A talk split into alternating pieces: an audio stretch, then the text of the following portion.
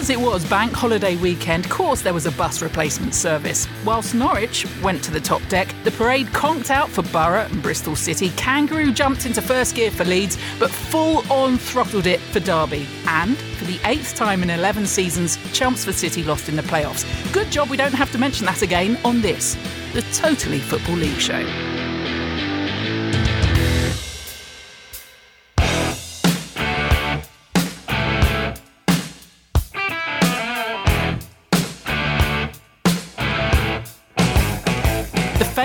Chords of ACDC, well, that can only mean one thing. Here in the studio, working his way across the fretboard, there were brackets around that, thank you, Abby, shredding his heart out and picking out only the best notes for you, it's our very own Axl Rose, Adrian Clark. Axl, I'm uh, so happy with that. Could you do an Axl Rose? Long or short hair period? Yeah, I could go long hair period. Yeah, I used to really fancy Axl Rose. Yeah, is, I- is that where this whole thing falls No, down? no, I don't think so. I had a thing at the time for guys that used to wear um, little leather gilets. He had one, didn't he? And his arms were on display. Too much? Possibly. Uh, alongside him, keeping beat, the rhythm of the street, and making this whole charade, charade work, it's the DC David Connolly. Good uh, day. I don't know what time this is going out. Green Day, that would have been a better reference. Oh, it would have perhaps. been, Yeah, yeah. Just insert that in and make you look every bit special, like me. And a man who looks like he's plucked a bass string or two in his time. From William Hill is Joe Crilly, who apparently we can't call JC because someone has the copyright on that for a couple of thousand years. Uh, Joe, how are you? Good pronunciation on plucked there. Yes. Well, you missed out last week when I taught Abby the. No, hang on, I have to think about this. The Pheasant Pluckers song. Right, okay. Um, so Was it a pleasant experience? It was, but please don't make me say it again because I will get it wrong. Bolton. Do we all need to put a collective arm around Joe because he's not been in here since his team, you know, well, Boltoned it. Hmm. How are Yeah. you, mate? I've been better. What do you think of Mr. Bassini? I don't know.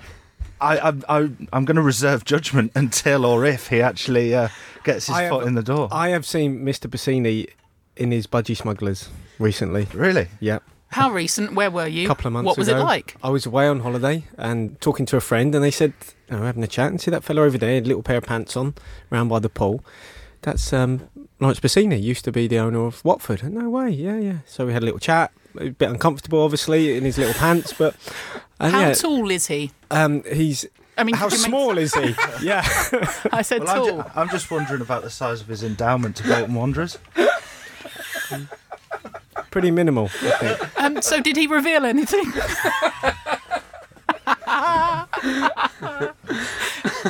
did he? Uh, no, So, on the subject of Mr. Bassini, Well, I mean, every, everything's up in the air at the moment. ah, sorry. You're listening to the Totally Football League show in association with William Hill. we'll leave that puerile part of this podcast there, shall we? And let's talk about the football. I mentioned Norwich City's bus breaking down. If anyone saw this at the weekend, this was their celebration bus, their parade bus conked out. But it's in the Championship. We'll start Norwich taking the title, Sheffield United second and up, Leeds losing to bottom of the table Ipswich, but still take third. Middlesbrough win, Bristol City draw. Both miss the top six. Canaries are champs, Adrian Clark.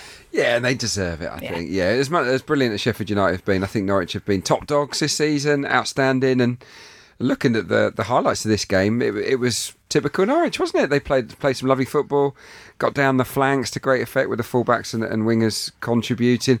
Our man Vrancic has ended the season in style, hasn't he? Scoring or, or making assists in, in pretty much every appearance. So, no, absolutely brilliant. And can't wait to see them in the in the Premier League. I don't think they need to to spend gazillions really. Mm. Just just stick with what they've got. Add a few like-minded individuals. Definitely a new goalkeeper. I don't want to hammer Tim Krul while while he's still celebrating the title, but I do think they can upgrade that position. That side, I think just just beef up the numbers and they'll be okay. Villa won Norwich two. We spoke a little bit last week about Stuart Webber and what they've done, but if you look at quite a lot of the, the quotes that came out after this game from from the management team, from the chairman, the owners, they were talking about the fact they had to change their recruiting tact after the parachute payments were due to stop. And changing things around. It was a bit of a risk, but it's paid off for them. Well, look, they haven't got really any of their signings wrong. I mean, very rarely does that happen. They've had to gamble. Let's be frank, who would have seen Emi Buendia coming in and, and doing what he's done? I guess he was at um, Cultural Leonesa, who Leeds own. And why didn't Leeds sign him? I mean, what a coup that was getting him. Obviously, it's all right selling 22 million pound James Maddison. You bring someone in for nothing, more or less, and he fills the void. Wow, that's really good business. I mean, Adrian's already said about Tim Krul. Now, Tim Krul's come in, done a really great job, right? But that's because they got 15 million for Angus Gunn. You know, that is really good recruitment. Now, it doesn't mean Tim Krul is going to be the answer in the Premier League, but who cares? They just wanted to get promoted. Yeah. Then I think they have to go again. But the likes of Pukki, and we've already talked about, you know, their youngsters, terrific young players, really bright future. But in and amongst that, I think they will need a little bit more experience. They've only got Zimmermann really at the back. And I think it's going to be a test in the Premier League. But uh, out of all the teams, you know, you'd like to think the way they play football, a bit like Wolves, I think, when they went up, they're going to have a similar impact. I'm not saying they're as good as Wolves. You know, they're not maybe, there isn't a Jimenez or a Jota, mm. but how they play, that style of play is similar to Wolves. So I think they're going to have a, a, a quite an interesting Just, campaign. yeah, just a bit more steel, I think, at the back. Probably a, a proper defensive midfielder and a centre back to go with a keeper. And I don't think they need too many more. And a striker probably to, to, to step in and keep Pukki on his toes. I was speaking to a former uh, Norwich player that's pretty well connected to the club, and he was last week, and he, he was telling me that some of these guys are on very, very low money in championship terms, like really low. So I think the the first step is to give them the contracts that they deserve and warrant, and then they go from there. So it, a lot of these guys, they didn't have to speculate a lot of money on them, and as David rightly points out, they've they've been sensational. When we look, Joe Crilly, at where they were at the start of the season, I don't know if you can remember the odds that they were both on, but has this has this cost you lot? Uh, no. Um, I mean, if you if you think about where Norwich were, suit he's wearing, of course it hasn't cost him. Can you pick your hands up off the ground with the size of those watches? Yeah. if you think about where they were last season, finished 14th. They just sold James Maddison for 22 million quid. We didn't have any real expectations of, of them doing anything. They, I think they were, they were probably around about 14 to 1 to get promoted. I think they were probably about 50 to 1 to win the league. You always get people putting a couple of quid on their, their local team, but I don't think outside of Norwich there would have been many bets on them uh, getting promoted or either go, or going up. Stoke 2, Sheffield United 2. Not that anyone put any money on Stoke going up, but Sheffield United finishing second, drinking every pub dry. Uh, Stoke goal scorer Ryan Shawcross first since January 2017. Ben Mayhew on Twitter is always worth a follow. Said Sheffield United spent less than an hour losing at home across all their 23 home games this season, which is a phenomenal stat. And I'm only bringing that up because someone's also asked for your stats of the season Yeah, you can't have that one now. no. Stoke will go on and build. Can I put my money on them next season now? David? Possibly because they've drawn so many games. Yeah. If they turn it the other way, it's feasible. And I really like Nathan Jones. I mean, he's one driven individual. I don't think he'll be accepting where they finish this season. So you never know. Yeah, they- they've made themselves they've made themselves hard to beat, haven't they? Under him, been pretty boring at times, hasn't it? Load of nil nil draws, but he's he's he's getting the basics right. He's changed habits at Stoke, and I think that that was the first step. Probably the second step is to change some of the personnel, Yeah. bringing his own players that, that will suit his his brand of football.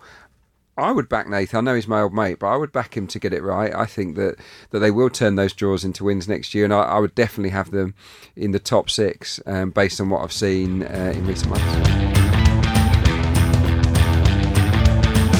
I'm just going to rattle through the rest of the scores so we can talk about the playoffs then. Derby 3, West Brom 1, meaning that Frank Lampard's Derby are in the playoffs. Ipswich 3, Leeds 2. Ipswich are down to 10 in that one. Rotherham 1, Borough 2. The playoffs then, if we get to those, will be Aston Villa, West Brom, Derby, Leeds, the first way round, then West Brom, Aston Villa, Leeds, Derby on the 14th and 15th of May. Those first games are on the 11th of May.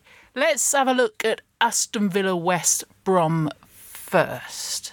Who rides that one through? Oh, it's, it's really hard. Well, West Brom had the better of Villa in the in the games in the regular season. I think that there was a controversial goal, wasn't there, from Jay, Jay Rodriguez in the in the game at the Hawthorns, but they went to Villa Park and won. So that's a psychological plus mm. for the baggies. But but as I've been saying all along, and I think this was laid to bear a little bit in that game against Derby. I just, I just don't trust them at centre half. I just don't trust them. I think Bartley and Hegazi have got mistakes in them at the higher level. And let's face it, if, if Abraham can be fit, Kodjia's in good form as well.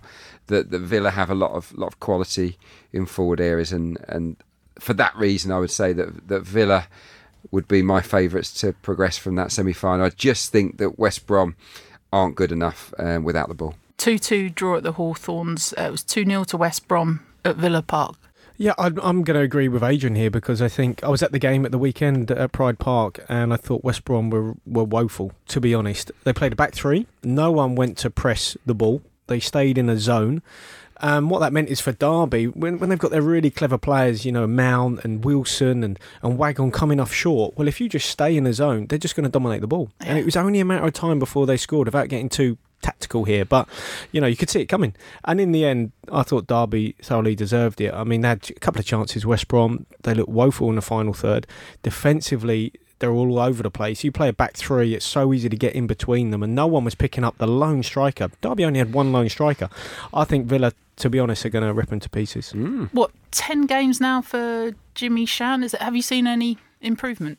They didn't really have anything riding on the game, so you can't look into it that much. I'm sure they'll perform better, and it is a Midlands derby as well. However, you know, I just expected so much more, but they didn't look comfortable in this formation. They really didn't. Rodriguez was playing, they sort of played a 3 4 2 1. Rodriguez in behind, you know, with, with the lone striker of Dwight Gayle, but they didn't look like it. It didn't look like it suited them. Mason Holgate was really poor out wide as a wing back.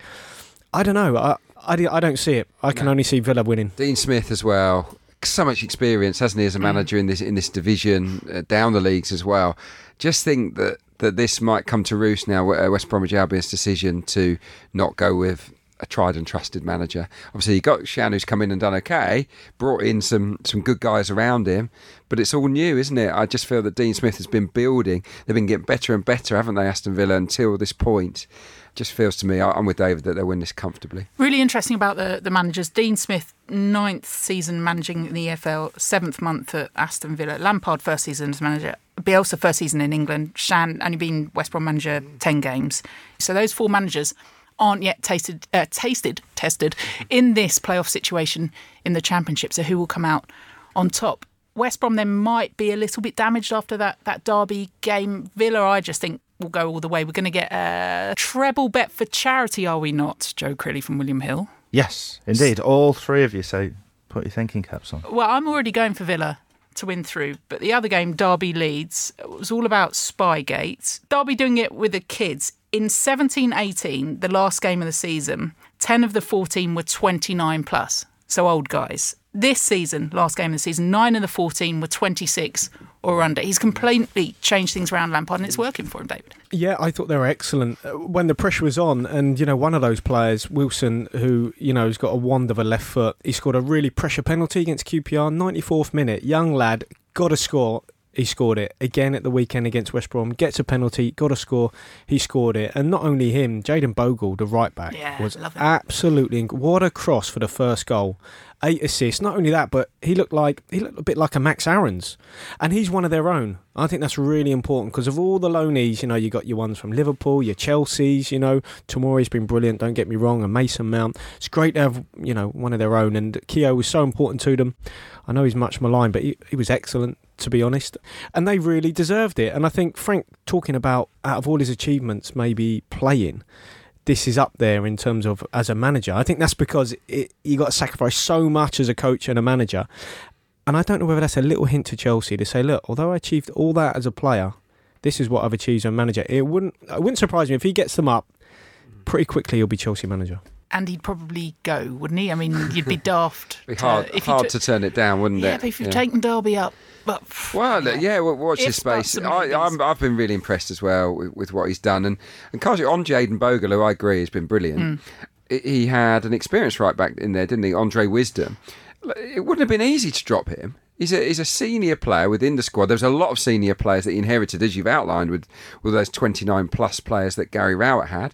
It wouldn't have been easy for him to effectively bin those those those older players, but he did. Mm. He was bold. He went with who he thought would do the job for him, and it goes to show that I think most teams benefit from that injection of youth, whether it's pace, enthusiasm, fearlessness. But it's whether you get consistency. That's but you don't. You don't. And I've seen Bogle have bad games in the flesh this season. He's been quite poor on occasion, but over the course of the campaign, that was an inspired piece of management from Lampard to give him a crack. What I think's interesting is obviously they're going to play Leeds. They got beat 4 1 at home. They've lost 6 1 on aggregate against them. But the 4 1 was their second game of the season.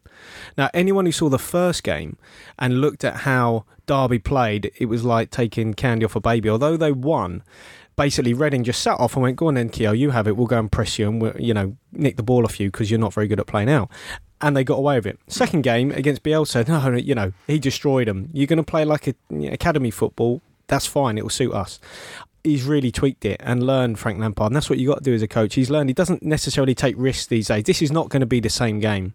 Obviously, both sides in completely different format, different stages of their game, I guess. Has it has it switched since? Yeah, it has. It has. Yeah, I mean, uh, certainly they're not they're not playing out like they were, which was, to be honest, academy football. Jody Morris and Frank Lampard were in that, and the first and second game told a story. And I think he learned from the Bielsa result because, as I said, you know, you can't play like that against Bielsa. He'll just win it off you high up. So they have adapted and and changed somewhat. So the games are going to be much much closer. Right then, we have those four teams in the playoffs Villa, West Brom, Derby, Leeds. I've already stuck everything on Villa. What are the stats saying? What the bookies saying heading into the playoffs, Joe? if we're looking at who's going to be in the final first, to qualify the favourites in each tie, Villa 8 to 11, Leeds 8 to 15. So it looks like that will be the final. Uh, West Brom evens to qualify, Derby 11 to 8. And we can't split Villa and Leeds. So we've got them as favourites to go into the uh, into the final of the playoffs. If they get there, we probably will have them at the same price because they are now 15 to 8 Villa, 15 to 8 Leeds. Uh, this is to win the playoffs. And West Brom 7 to 2, Derby 9 to 2. I don't know if I'm going to stamp all over your stat from the championship, so feel free to hate me. But when finishing in third, only three teams have failed to make Wembley. That since the, it was rebranded to the, the championship. So Leeds, you would think, favourites to get there. Yeah, even though we just we just been praising Derby, I would I, would, I think that's right that Leeds are favourites. I know that they've really stuttered, haven't they? I mean, goodness me, they've been strictly mid-table form, haven't they? The the business end of the season, I think, thirteen points from the last ten games. So it's pretty terrible, really. Hmm. But but they do have good individuals, and I think that Bielsa will will get them fired up for this. And providing they're still in the tie after the Pride Park game, I, I would back them to go and win at Elland Road. I just think that the inexperience of this Derby side might count against them at Elland Road. Hostile atmosphere, Bielsa's team in their faces. Kemar Roofe scored in both fixtures against against them in the in the league season. So um, so yeah, I will go with Leeds. What is the wry smile on your face? Are you about to take him apart? Do it. no, no, I'm not going to take it. what I, I'm going to take Bielsa apart Oh, because I think Disappointing. Yes, sorry, but I think the decision to allow Villa to score is going to cost them because you could see Pontus Jansson. He didn't want them to score. I, if it was me, I would have just gone. Look, Bielsa, you you had the Spygate, two wrongs. You know, you, an eye for an eye. No, no, forget it. You've cocked up, but just leave it now. And and I think he would have got a kind of us against the world mentality. Hmm. Instead, now he's damned if he does, damned if he. And and to me, the players, I don't think they're really singing off the same song sheet. I've got to be honest. Hmm. So I, I don't think they're going to go through. Can we just nip out, get a t shirt saying that David's now in my club? Because I said this last week, but you said with the mm. old Parky mm. last week that, that Jansson didn't mean it. Yeah, well, and that they Parky, were right good old. Parky and Clarky. We said that he was doing it for the fans. We, we said he was, he was it was a bit for show. No, I agree. I, I I'm standing by that. I don't I don't think there's a problem. I don't think there's a problem there. Should we hold that? Because Scunthorpe's coming up. Oh, and Yeah. we might change our views on that completely. Right, so you're going with to win it all, Villa. And you're going with Leeds, Leeds, Leeds. and I'm going with Villa. A quick word on a couple of other things from the championship. You've seen this Mark Warburton to QPR. Sky seemed fairly confident that was going to happen. Do you see him getting it right there, possibly? It's a difficult job. I've seen QPR a lot this season, and at times they've been really good. At times they've been absolutely woeful. They've got so many players out of contract. They don't know what they're going to do. They've got uh, made expensive loan signings. Obviously, they've got this embargo. Funnily enough, I bumped into one of their scouts. I played with him, Gary Penrice, ex Villa, and blah blah blah. And being a scout for QPR, you might as well not have a scout because basically they can't they can't sign anyone permanently. The restrictions on them are so severe that it's almost negates having a recruitment department. I, I really don't know what they're going to do. I think they've done well just to stay up. Yeah. Freeman didn't play at the weekend, did he? I don't know what's happening with him, whether he's going to go. Ibirieze's form just fallen off a cliff. They've got obviously Wells, Hemed. Where do you start? But I love the club. It's a great football club, but it, it needs major surgery. They, they've got a core group of good young players Mm. as well. well, Darnell Furlong, but I believe he might be off. Uh, I don't know. I I, I, they I fear for them. Luongo's a talented boy. There'll be lots of people who want him. Yeah, it's going to be a season of struggle no matter who's in charge. I think, in terms of the right type of person, Warburton makes sense. Actually, I think the Rangers job was maybe a bit big for him. Mm. Some of the the old guard, some of the, the the sort of more mature players weren't having him, for want of a, a better phrase, in, football in footballing parlance. They didn't really respect him. But I think he's got, has got a good record with younger players. I think he's a good communicator, Yeah. and he will he will try and nurture the talent that is there. So I understand the logic of the appointment potentially, but uh, yeah, QPR in for a, a tough campaign. I, I think potentially Mark Warburton they'll they'll like. They'll think he's the greatest thing since sliced bread. So Andy, I am Dartnell has been in touch. It would be good to have Mr. Adrian Clark's favourite stat for each division now the season is over. Your favourite stat for the championship? Yeah, good good shout, good tweet. This I didn't have long to, to to pick them out, but hopefully this one's decent for the championship. Now we all know it's important. Yeah. Don't concede first ten minutes. Keep things tight. So congratulations are in order to Alex Neil's Preston, uh, the only side in the division that didn't concede any goals in the opening ten minutes of games this season. To put that into context, the Yeah. four playoff teams, so four successful teams, had a combined 31 goals that they leaked in the first 10 minutes of matches, which goes to show how solid Preston have been. And in the first 20, they only leaked one as well. The next closest is Sheffield United. So, first 20 minutes, Preston are solid. Make this an every Saturday super with the Super Saturday Reloaded coupon from William Hill, available in all William Hill branches across the UK. With more prizes on offer than ever before, your new Super Saturday competitions offer you the chance to win a share of £1 million and some additional extra goodies specific to your region. All you have to do is select the number of goals, corners, and cards across three selected football matches. Super Saturday football and racing competitions are free to enter when you bet £10 at your local William Hill. T's and C's apply. You can find out more at williamhill.com. And remember, when the fun stops, stop. Where to start in League One then? Luton are champions. Donny get the final playoff place. Scunthorpe, Plymouth, and Walsall are relegated. And the most dodgy, controversial, within the rules but not the spirit of the game goal you will ever see this season. Three teams on 50 points at the foot, too. Where do you want to start?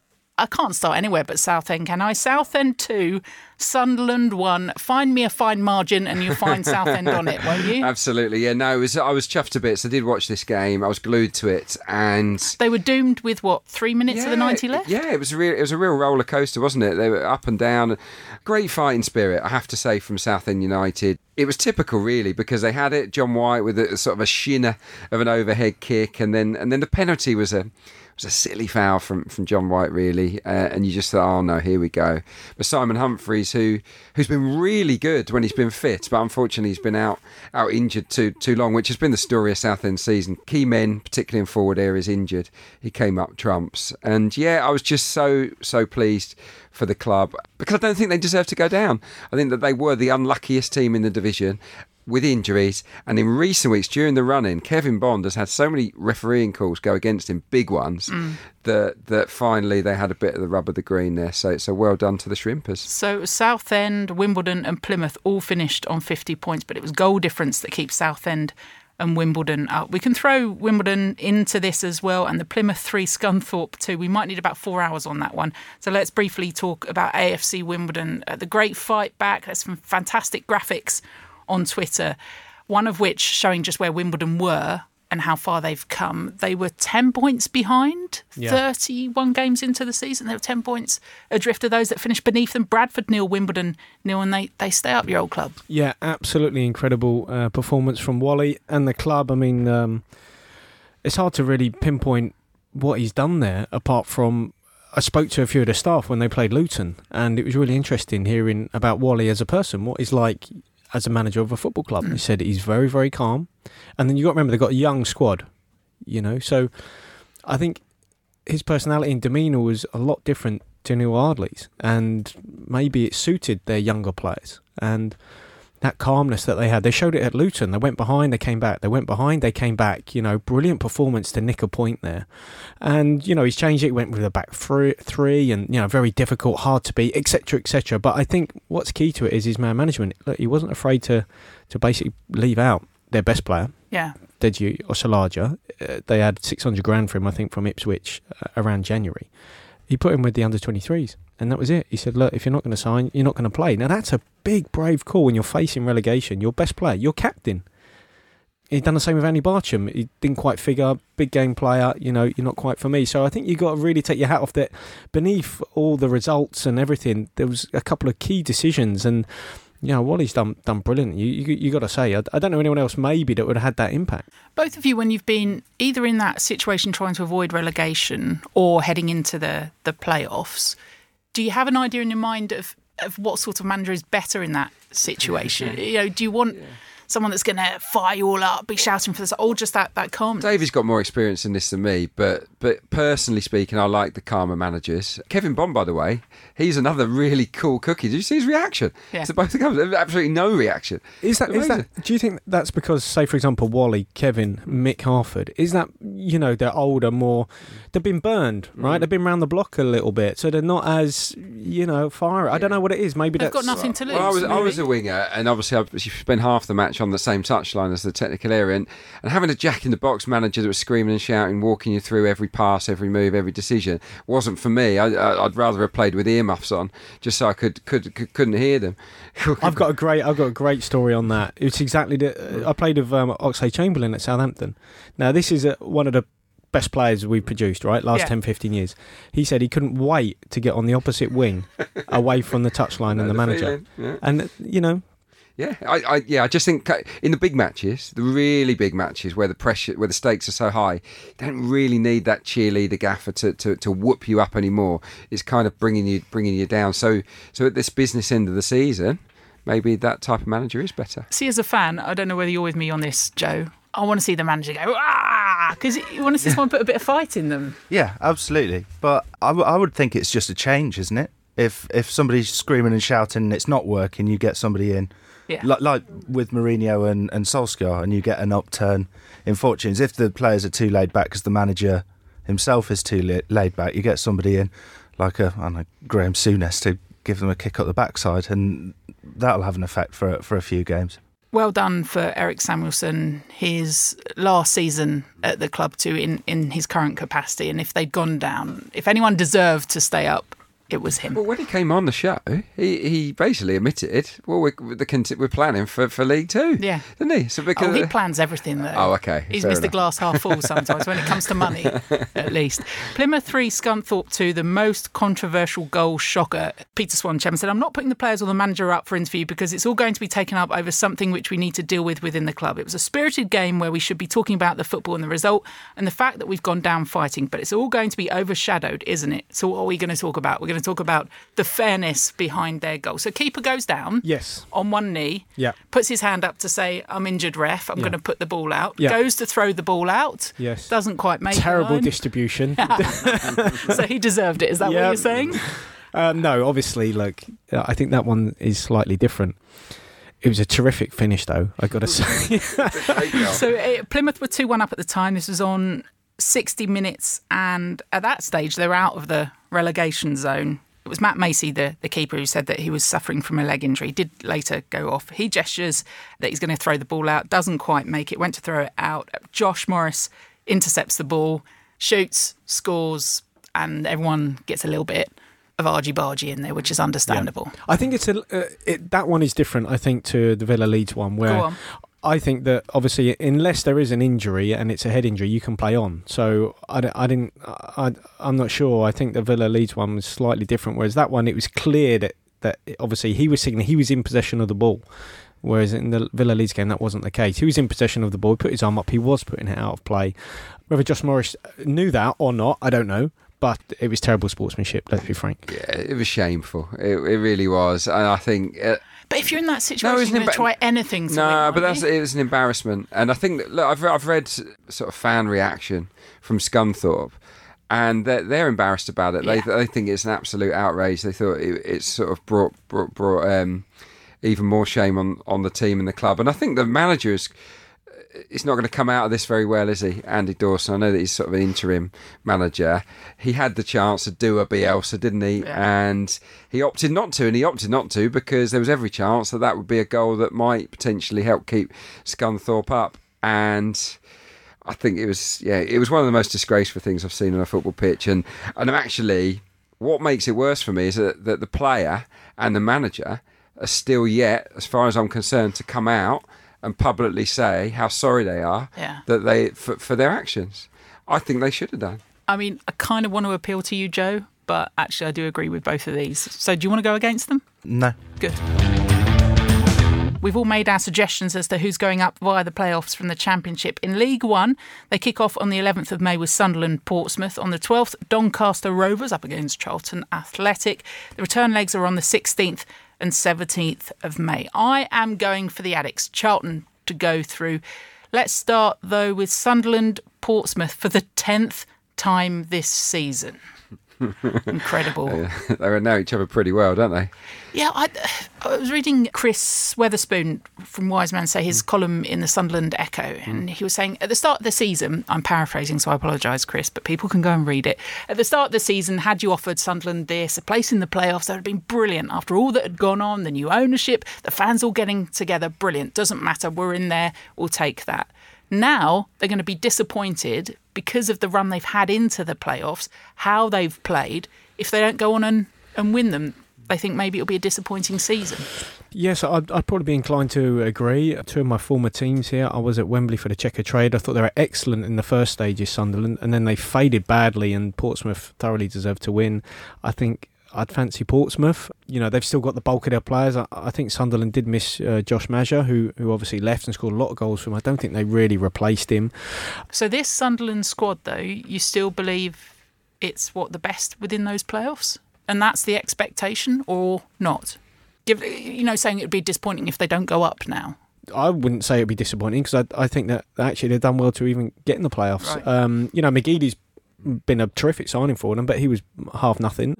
And I don't think they've. Uh, Will Grigg was expensive, but I don't think the rest of the signings have really been that great. And I think it's a season of a sort of rebuild job for them. I think if they if they manage to beat Portsmouth over two legs, fair play to them, but I Mm. just can't see it. I'm inclined to agree on that on that score. I've got to say, I, I think that the centre half has been a problem position for Sunderland. The reason that, that one goal hasn't been enough on numerous occasions is because they can't keep enough clean sheets, and there's too many individual mistakes. They, they were really woeful, I thought, at Roots Hall, and again Ozturk, who I'm not a fan of. Was brushed off the ball way too easily for, for the winning goal inside the box. I think he's a, he's a weak link that Portsmouth will be looking to exploit. And yeah, I I just think that Portsmouth are really solid. You've got Matt Clarke, one of the best centre halves in the division. They're solid down the spine of the pitch, and I would, I think it'd be a really tight playoff semi-final. I don't think there'll be a lot of goals, but but I would, I would back Portsmouth. So we think the second season of Sunderland Till I Die will be ultimately a flop, right? Portsmouth are going through from that. Then is the feeling I get amongst. Do you want to argue, Joe? We've actually got Sunderland as favourites to qualify. Uh, only very slightly. Both sides are odds on. Um, but Sunderland are the shorter price. Uh, they're 4 to 5, Pompey 10 to 11. So Pompey very, very close to even money.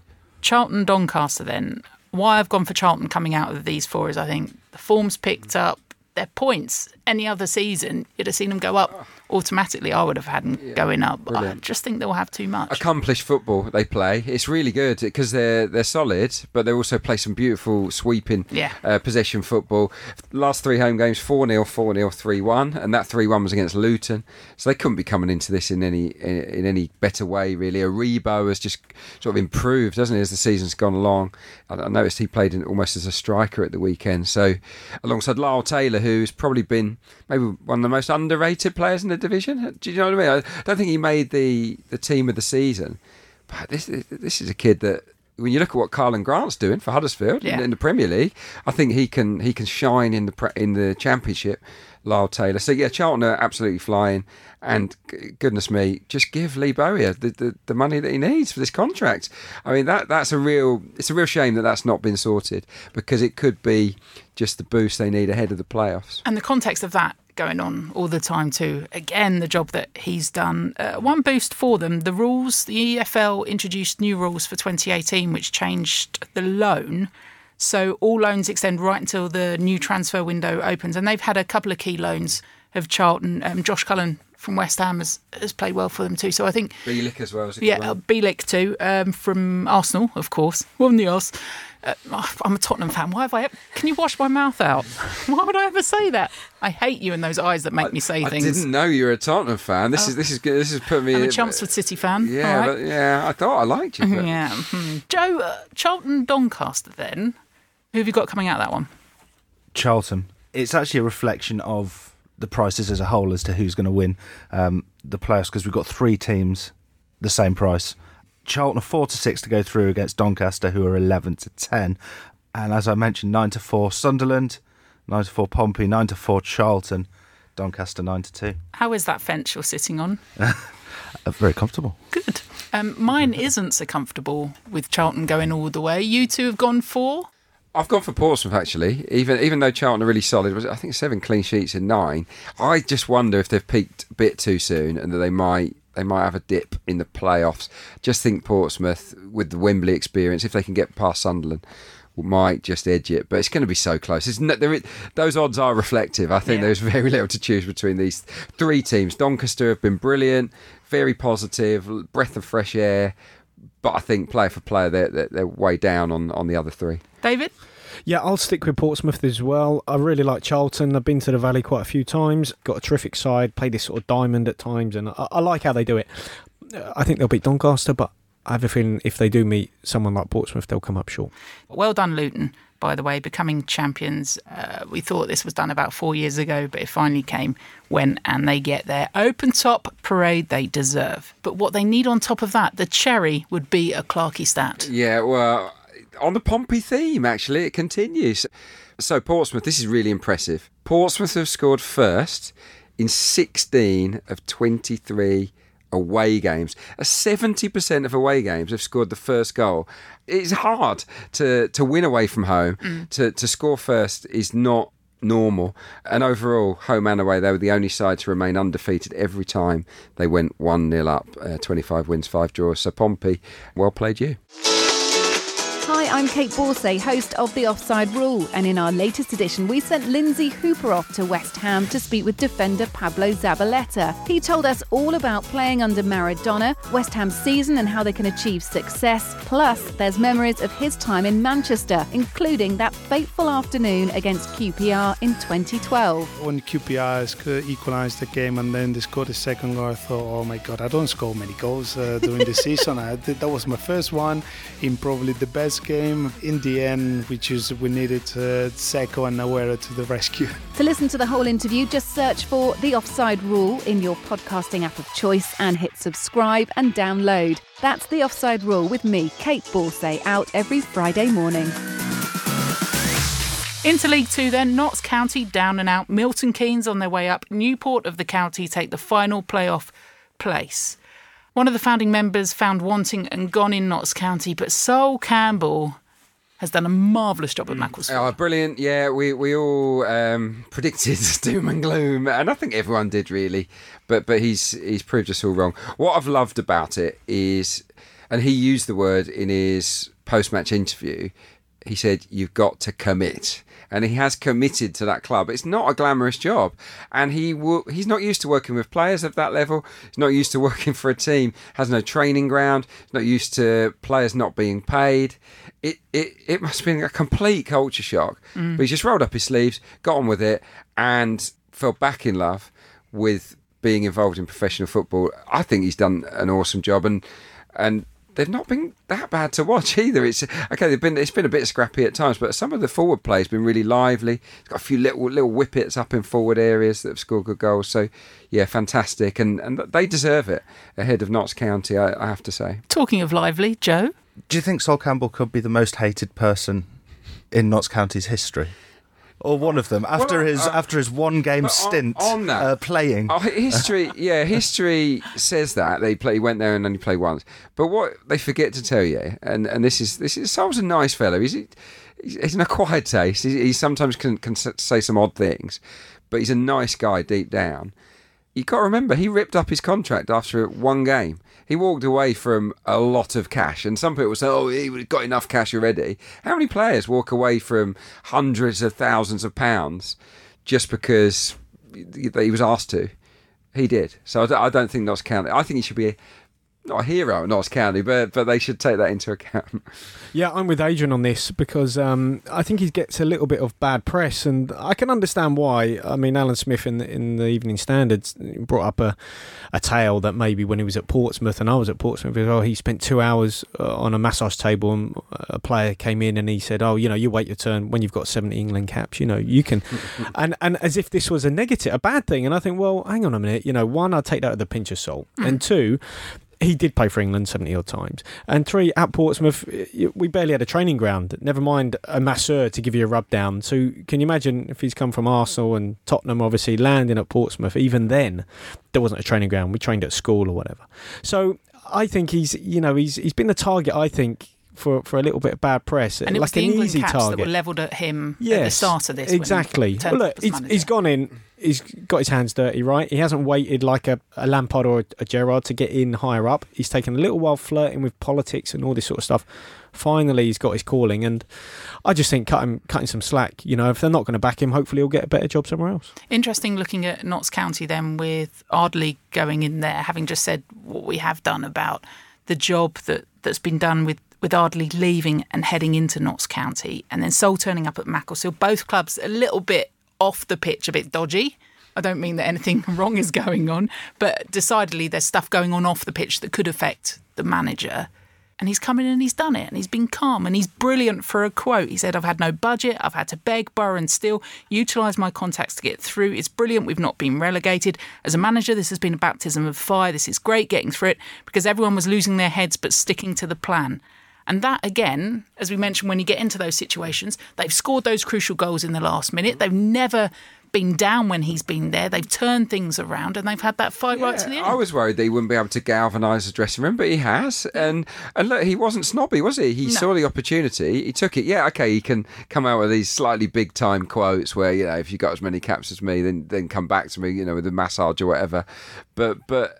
I think that's just him shooting from the hip. He doesn't think before he speaks sometimes, but but yeah, he's passionate about football. Hmm. He loves it, and he's used his experience wisely, hasn't he, in terms of improving them at the back. And, and let, let's be honest as well, this isn't a guy, maybe with Wally Downes it's similar because Wally was working overseas, couldn't have had a deep knowledge of players at that level when he took the job. But he's he's used his eyes and he's got he's obviously watched a lot of football and made some calls and on players that he's brought in and and most of them have been successes. So so yeah, I mean he's done a he's done a t- nine out of 10, 10 out of ten job, hasn't he? Brilliant. Notts County will not find it easy in the National League. Anyone want to make a prediction when they're going to come back up? No, because you only have to look at uh, Chesterfield. What happened to them? You know, got relegated, relegated again. Obviously, struggling all along now. Um, How long it took Luton? Yes. Wrexham are still in there, another Yeah. huge club. All these big clubs that are still in there. Yeah, it's going to be difficult. Look, they had a couple of red cards, and I think it cost them even with eleven, then playing with ten. I I think Neal's got his work out because there's no doubt. I think there is some sort of interference from above on. I think team selection. Just from what I hear, I don't know. Seems like a difficult job. Notts County then doomed for a bit. Uh, well, who knows? Uh, Leyton Orient are the model, aren't they? So so Leyton Orient's owner was shocking. Yeah. I mean, it, they, they were in a truly uh, awful state. They were on their knees, and it hasn't taken them that long, has it, to, to come back? So it is like Big Al has said he's going to go. Just go then. Yeah. Sell it to the right people, hopefully, and, and fingers crossed. If if it is if it is sold to the right people, then then I think they've got the foundation there to, to come back relatively quickly. But yeah, it's not it's not an easy division. Another big gate in the National League. Well, I've been at Orient quite a few times, and you know, th- when things aren't going well, when you're a big club, mm. you know, obviously everyone goes there and tries to make it really difficult. They don't want to roll over, particularly, you know, players enjoy, they'll enjoy going to Notts County. So they'll face different challenges as the big fish in a kind of smaller pond. And Leyton Orient at times found it really hard this season. They really did, and they got there in the end, but It certainly wasn't easy. Yeah, and then the basis of Leyton Orient promotion was a really, really solid defence. Yeah. And it, if there's one thing Notts County don't have, it's a really solid defence. So, so I think Neal Ardley that will be the uh, primary focus of his summer recruitment. Uh, just build a whole new back foot. Right, let's quickly rattle through the playoffs. I am going for Newport purely on the basis of everything they've done in the cup, their spirit. They love a playoff game because it's the old cliched cup competition, is how I'm going to read it. Newport County, Mansfield Town, the 9th of May kicks them off.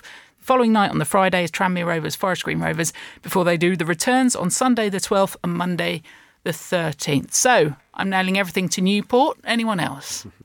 I'm going to go with Mansfield. I know um, they flicker off quite well. We did a, a, coaching course together, and actually, you mentioned Warburton's earlier. He went to Warburton's, the bread factory, as part of his um, coaching course, so that was quite interesting. So, how did he bring this up? How did he? Well, we, he had to. He had to deliver a presentation on based mm. on Warburton's. Yeah, so it was family business and, and all that, and um, yeah, little things popped up with the Am I far too interested in this than I should be? Well, but maybe I can expand, but yeah, I know that do. obviously time is ticking. No, um, but no, it was no, just quite. do expand. Well, I mean, um, shall I can cut it out? But at least I'll have heard it then. Yeah. Well, maybe we could we'll do it after. Oh. Shall we? Yeah, but I'll go with I'll go with Dave Flitcroft. I think they've got good players as well. Yeah, I'm discounting anything you say now, Tyler so Walker, whatever. Adrian, um, well, so they're in the bogey position, aren't they? Uh, in the past ten years, just one team finishing fourth in League Two has, has gone up. So, on the basis of that alone, and that team was Fleetwood, by the way. Uh, on the basis of that alone, I'll discount Mansfield, who actually have been playing like a mid-table team, haven't they? I think the last. 12 matches there. Yeah, they've won four of their last 12 matches, which is pretty average, isn't it, going into the playoffs? Newport, I, am with you um, on the on the cup factor, and also the fact that they've got two strikers that have scored over 20 goals, yeah. uh, Amond and Jamille Matt. These are two guys that they don't always score that pretty goals, but but they know where the back of the net is. I think they're going. I, th- I think they're going to definitely beat Mansfield. That's my call, and. Yeah, I'm actually going to go with them to get promoted. So I'm going Newport County Tranmere Rovers final. You're going Mansfield who? I'll go with Forest Green. FGR. Yep. Don't know why. Mansfield Town against ONG. Forest Green Rovers. Who's right apart from me again, Joe? Mansfield Town, Forest Green. Uh, really? Uh, four to nine Mansfield to qualify. Forest Green eight to eleven. Newport thirteen to eight to qualify against Mansfield, and Tranmere evens to qualify against Forest Green. So that means in the uh, League Two promotion odds. Mansfield are the favourites at thirteen to eight. Forest Green five to two. Tranmere eleven to four, and Newport the outsiders at four to one. A reminder, kids, that away goals don't count in the playoff matches. Do you have a stat for League yeah, Two? Yeah, well, it's it's related to one of the playoff teams that it's Tranmere, but but on I, I think Forest Green might might nick it, and it, that's part of the reason I say that is because no team is more reliant on one player than Tranmere. James Norwood has been responsible for 29 goals, which is seven clear of the next nearest, but it equates to 46% of Tranmere's goals this season have all come from James Norwood. The next closest out of all the top 20 is 32% Tyler Walker at Mansfield. So one player team, Tranmere, kind of. Just proves how right Nicola Palios was when she came on the show and said he's going nowhere. We're hanging on to him. James Norwood is is as. Right, done quicker than a wheel change on an open top bus. That's almost it from us. Let's just run through those three again. You are going with Adrian. Leeds, Portsmouth, and Newport. I am going with Villa, Charlton, and Newport. I'm Villa, Portsmouth, and the mighty Mansfield. And that story you were telling. Uh, uh Joe, this is all for a charity bet. Who looks favourites at the moment? Well, I'm keeping my fingers crossed for David. Why? Because his bet pays out at half the odds of both you and Adrian. um, I know it's for charity, but come on. Um, Hang on, I know it's for charity, but come on. Uh, so, so uh, a fifty pound uh, bet for David on Villa, Pompey, and Mansfield pays around about twenty five to one. It pays one thousand two hundred and twenty six pounds and thirty seven pence, oh. including stake. I'll get spending now. Uh, and bizarrely, despite the fact that you've picked two teams that are different, and one one team, obviously Newport, that is the same. Hmm. Uh, they both pay exactly the same because of the fact that Leeds and Villa are the same price to win the playoffs. So how and much am so I are making? Pompey and Charlton, forty-seven to one, there or thereabouts, p- pays two thousand three hundred and thirty-five pounds and ninety-four pence. Go on, my son. Cha-ching. Yeah. Um, as said, even if Can, um, can you personally hand over the cash just so I can see one your of those face? really big checks. Yeah. From my bank account. Yeah. While he goes gets the moths out, uh, we're off at the Totally Show to get in contact with us. We are here right through to the point at which Joe pays out come the end of the season after the playoffs. We'll see you next week. Bye bye. You've been listening to the Totally Football League show, a Muddy Knees Media production. For sales and advertising, email sales at muddykneesmedia.com and be sure to check out our other football shows on Apple Podcasts, Spotify, Audioboom, and everywhere else you get your audio on demand.